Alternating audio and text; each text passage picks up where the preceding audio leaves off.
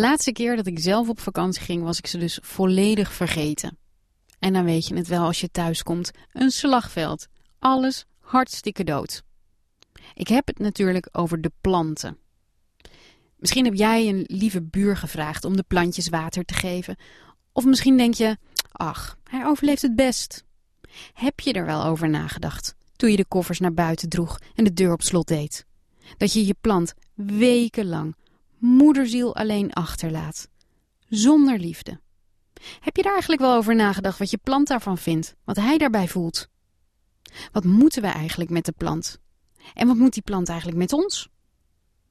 Laten we luisteren naar Vetplantliefde. Een verhaal van Bente Hamel.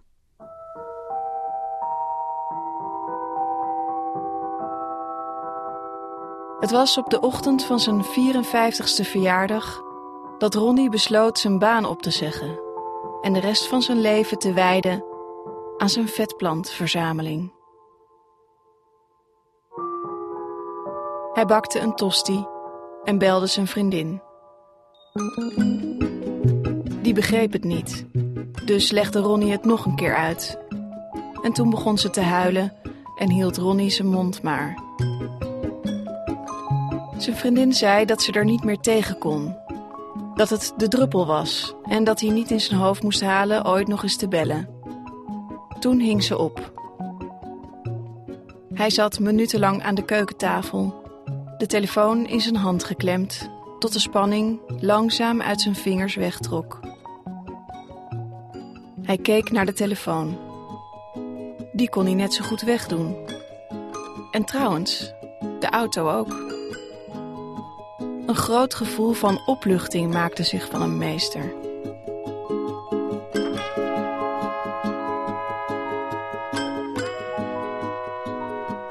Een vetplant heeft bijzonder weinig nodig. Hij doet het goed op arme, zanderige grond. En hoe minder water je hem geeft, hoe mooier hij bloeit. Zo was het ook met Ronnie.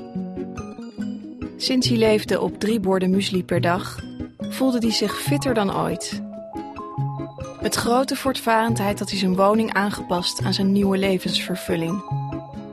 In de woonkamer stond een lange kweektafel vol met kleine, bolvormige plantjes. De litops, ook wel bekend als levende kiezelstenen. Voor de watercrassula's had hij zijn badkamer opgeofferd. De keuken was het domein van de muurpepers.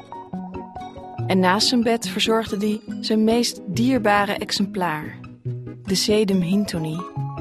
Liefdevol noemde hij haar Seth. Het was een zeldzame klimplant uit Mexico met lange, sierlijke grijparmen. De Sedum hintoni komt voor in kloven, waar het klam is en donker. Seth gedijde goed in de schemer van Ronnie's slaapkamer.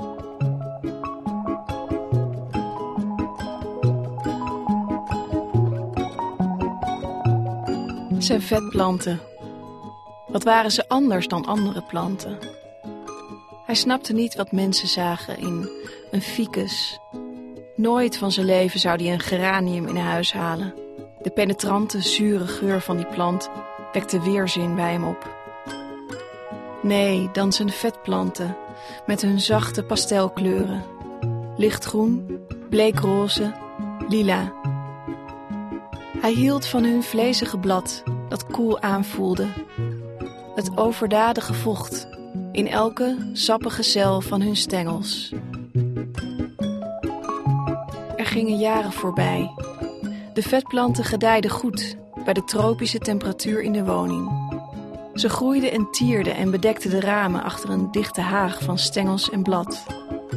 Voorbijgangers konden niet meer naar binnen kijken. Ze zagen niets van de lange man die met verende stappen tussen rijen potten liep, als een kasteelheer over zijn landgoed. Ze zagen niet hoe die hier en daar pauzeerde om een vinger in de aarde te steken. Evenmin konden ze zien dat hij naakt was. Ronnie nam al enige tijd niet meer de moeite zich aan te kleden.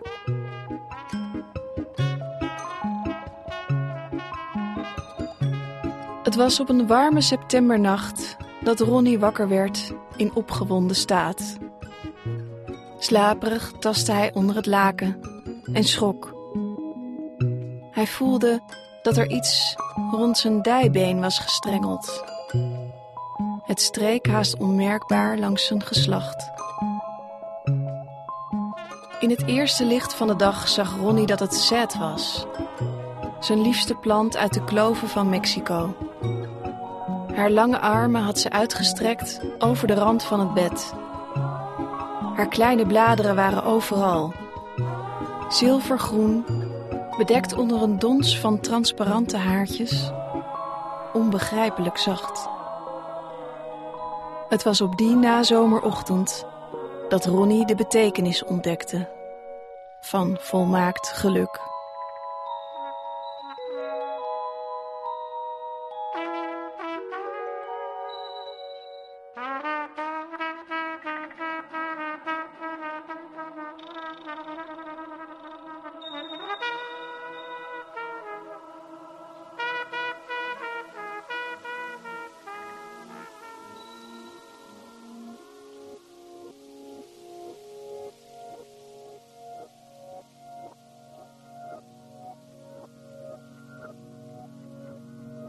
Compleet in de steek gelaten stond deze plant met zijn kronkelige takken ineengestrengeld aan de kant van de weg. Ik heb hem tijdens het fietsen tegen mijn schouder aan laten leunen en hield hem niet tegen toen hij met zijn bladeren in mijn gezicht kriebelde. Nu staat hij naast me, met zijn voeten in de verse aarde. Ik hoop dat hij zijn kronkelige levensstijl gaat voortzetten.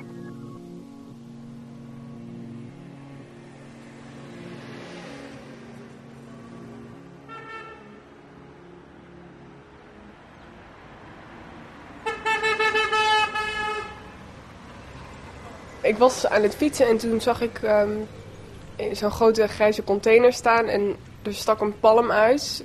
Zo'n standaard kantoorplant. Eerst keek ik weg en toen keek ik weer terug en toen dacht ik, hè? Hoezo zit die plant in die container? Waarom gooit iemand gewoon een gezonde plant weg? Dus toen ging ik kijken en toen maakte ik de container open en toen zag ik dat die echt nog gezond was. En toen dacht ik, oké, maar dit is echt wel een beetje raar. Dus toen heb ik hem in het, uh, in het bakje voor op mijn fiets gezet. En toen zat ik met die plant op de fiets en die bladeren gingen een soort van half in mijn gezicht. En het was een soort van avontuurlijke uh, gebeurtenis of zo, waar ik heel vrolijk van werd. Rachel is net in de stad komen wonen en ze is in de stemming voor iets nieuws. Tijdens de wiebelige fietsrit naar huis krijgt ze een idee. Waarom begint ze geen plantenasiel? Wil je je plant wegdoen, stop dan onmiddellijk. Want ik wil hem graag komen ophalen. En dan had ik er nog bij gezet van... Ook al is die oud of jong of half dood of levend... of met bloemen of met zonnebloemen, het maakt niet uit. Ik kom hem, ik kom hem graag bij ophalen. Ze hangt haar poster in een paar cafés in de buurt. En niet lang daarna krijgt ze haar eerste e-mail. Een meisje schrijft dat haar oma, die cactussen verzamelde, net is overleden. De familie weet niet wat ze met de planten aan moet. En toen kwam ze samen met haar vader al die planten brengen. Het waren echt hele oude, soort van, ook van viezige cactussen. Maar heel bijzonder. Echt van die planten die ik echt nog nooit had gezien. Ook echt. Ja.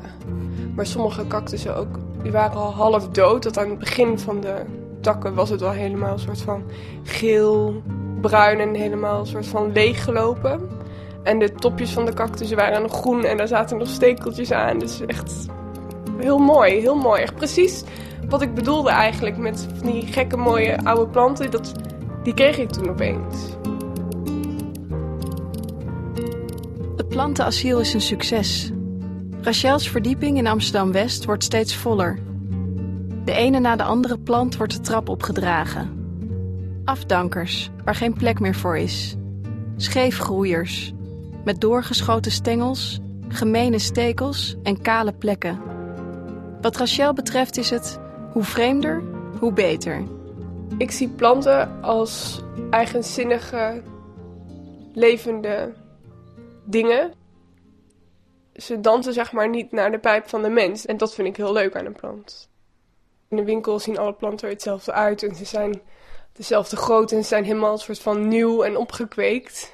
Maar dan zet je ze thuis neer. En thuis zijn er niet die omstandigheden zoals in de kast. Als jij de plant niet genoeg water geeft, dan wordt hij dus anders dan als je hem wel heel veel water geeft. Dus dat vind ik heel mooi. Dat dan toch weer de natuur terugkomt of zo. Een kamerplant is net een poedel.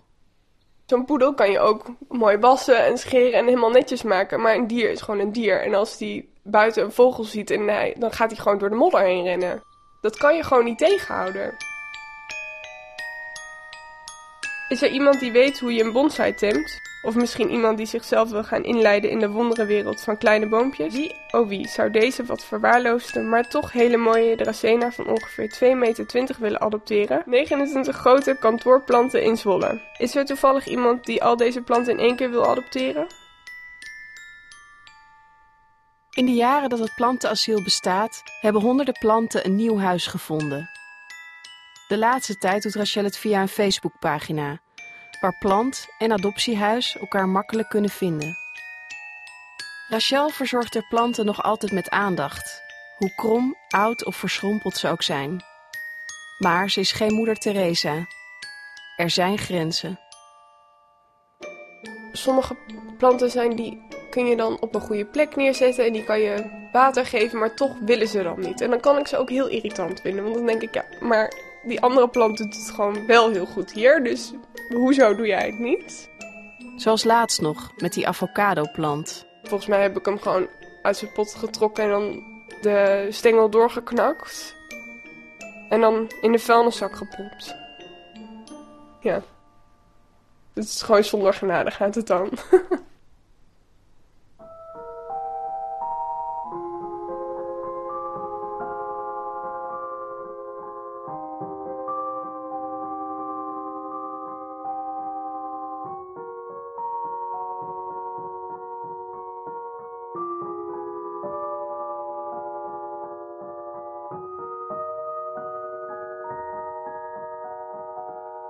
Sommige mensen zijn oprecht geïnteresseerd in hun kamerplant.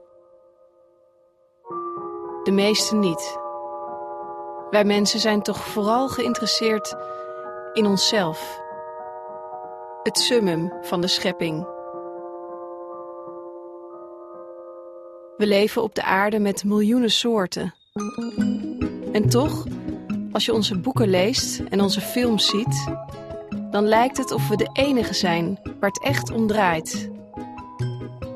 Ik sprak erover met een stijlvol geklede striptekenaar in zijn werkkamer in Haarlem. Hij tekent graag honden en katten. Van de mensheid heeft hij geen hoge pet op. Mensen zijn niet erg interessant, zei hij. Het wordt vreselijk overschat. Hij glimlachte toegeeflijk, alsof hij het had over een hardleerse kleuter maar hoe zit het dan eigenlijk met de planten? Vergeleken met de dieren komen zij er helemaal bekaaid vanaf. Zelfs de striptekenaar tekent geen planten, behalve dan als decorstuk. En dat is wat planten voor ons zijn. Decor voor onze eigen boeiende levens. Komt het nog goed tussen de mens en de plant? Onze relatie vertoont trekjes van een huwelijkscrisis. We begrijpen maar weinig van elkaar. We leven maar wat langs elkaar heen. Misschien dat de wetenschap uitkomst biedt.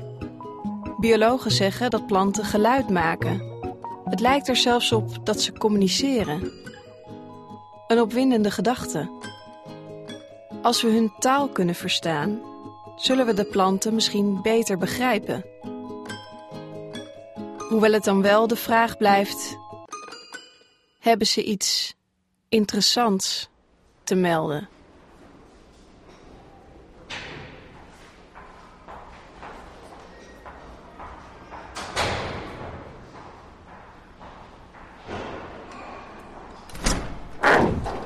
Пойдем, начнем? Начинаем? Да? Вы записываете свой... Э, все?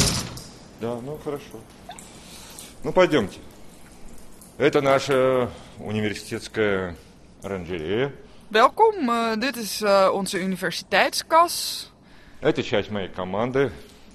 Здесь Что здесь? Здесь наши грядки для экспериментов. Hier verderop ziet u eh, de proeftuin voor de experimenten. Так, ну что. Мы работаем э, с молодыми побегами кукурузы. Wij werken met eh, eh, jonge maisplanten. Так, ну что. А ну пойдемте к компьютеру. Zullen we, zullen we even naar de computer toe lopen? Дальше. Идея, над которой мы работаем, она, она проста. Het idee waar we aan werken is heel simpel. Она гениальна в своей простоте. Het is eigenlijk geniaal in haar simpelheid. Так, вот эти провода, они идут от э, растения. Kijk, deze, вот, deze вот snoeren туда. die lopen van de plant eh, eh, daarheen, naar de computer toe. Мы работаем с очень э, маленькими микрофонами. Вот смотрите. We вот werken этот met микрофон. Видите, какой minuscule microfoontjes. Ziet u hier hoe klein deze is? маленький? Микромалюсенький. Echt heel klein. Я беру микрофон Ik pak deze microfoon вот такие сюда, и прикрепляю его en monteer hem vast вот, op het blad van de plant. вот таким образом. Так, где мои щипчики? Met een pincet monteren we op het blad het kleine microfoontje.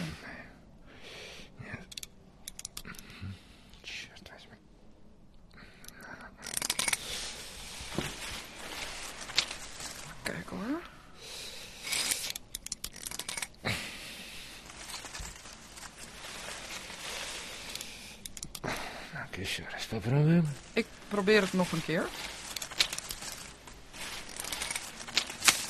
Бог ты мой! Черт меня подери.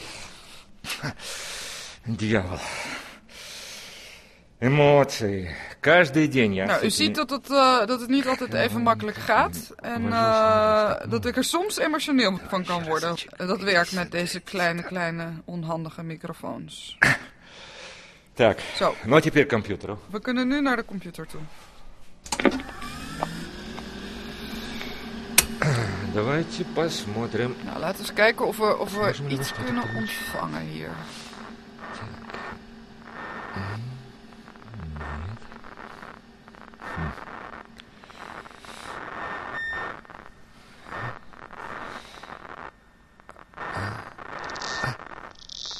А вот он. Ja, ik heb iets. Вы слышите? Hoort u het ook?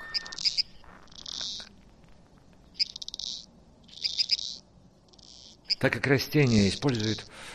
Тогда что мы делаем? Wat Мы gebeurt с er nou помощью eigenlijk? Hè? компьютера Omdat een plant op een hele hoge hoogte geluid maakt, is een menselijk oor niet in staat om het eh, te ontvangen. Dus wat doen we eigenlijk?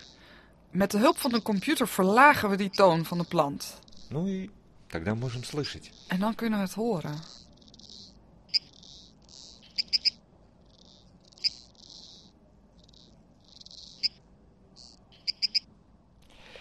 Я покажу, как реагируют растения в ситуации стресса. Ik zal demonstreren hoe planten reageren in stresssituaties.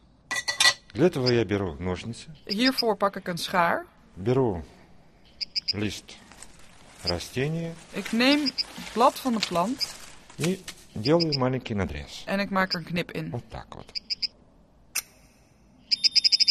А, вы слышите? Hoort u? Реакция на стресс. Wat u hoort is de reactie op stress van de plant. Если я еще раз стригану. Ik maak nog een knipje.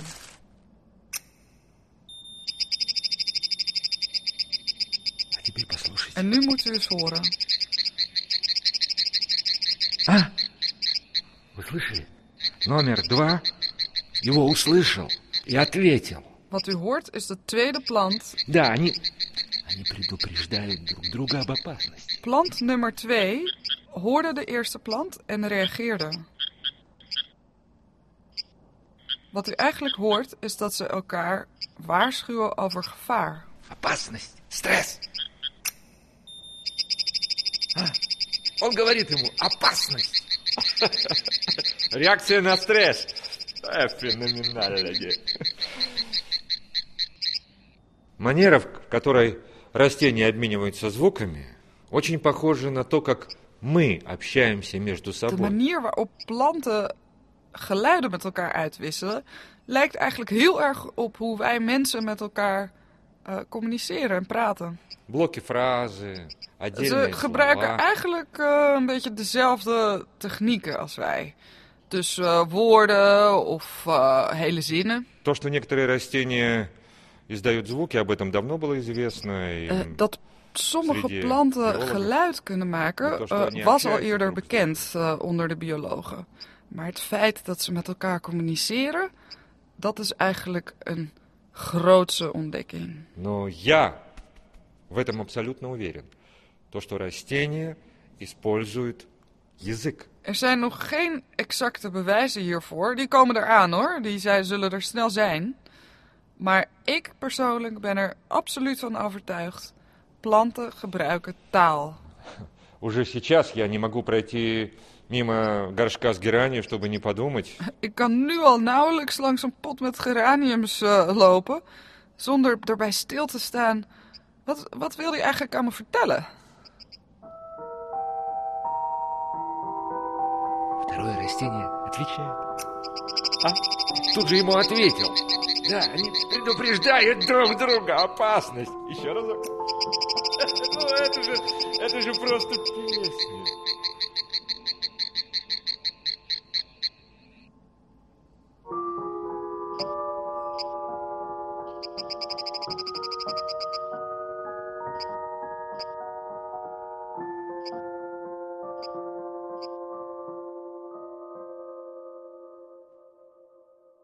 Hij weet hoe mijn haar zit als ik uit bed kom.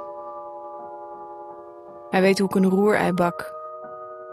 Hij kent mijn vrienden, mijn drinkgewoontes. De lidcactus. Ik kreeg hem toen ik twaalf was. Een stekje. Van mijn kinderkamer verhuisde die mee van huis naar huis. Van relatie naar relatie de lidcactus. Ik besteed weinig aandacht aan hem. Hoog bovenop de kast bij het raam staat hij stof te vangen.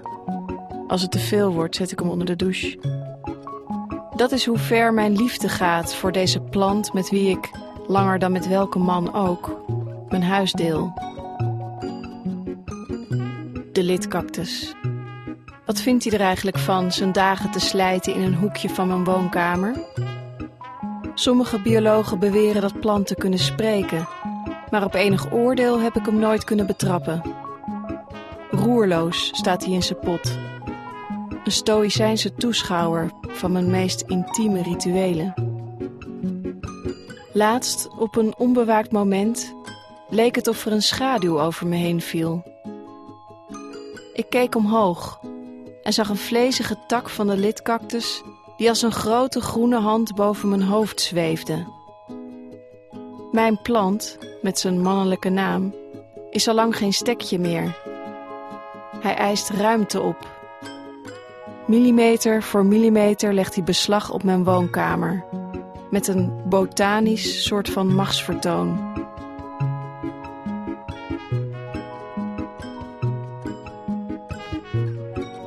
Op een dag zal ik oud zijn, uitgebloeid, kromgetrokken.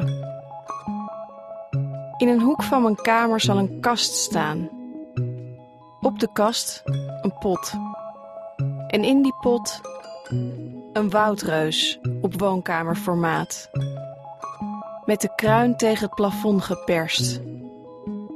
Hij zal knoestig zijn, lelijk en zo ontzettend zwaar dat de kast er bijna onder bezwijkt.